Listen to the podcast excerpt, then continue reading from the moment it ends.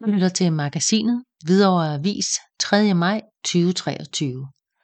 Geologi og stenkirker.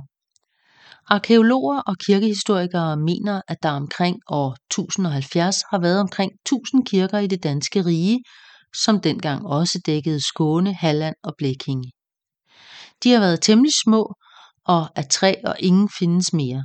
I løbet af 1100 og 1200-tallet blev der imidlertid i det nuværende Danmark bygget omkring 1700 stenkirker, hvoraf de fleste stadig findes. De natursten, som kirkerne blev bygget af, blev i de fleste tilfælde hentet fra det lokale opland. Og derfor er der store geografiske forskelle på byggematerialerne.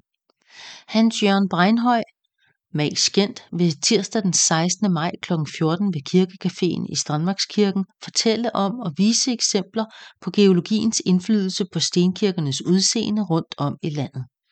Foredraget er et samarbejde mellem Lisbeth Merete Jensen og menighedskredsen. Det koster 20 kroner for kaffe og kage, og alle er velkomne i Strandmarkskirken.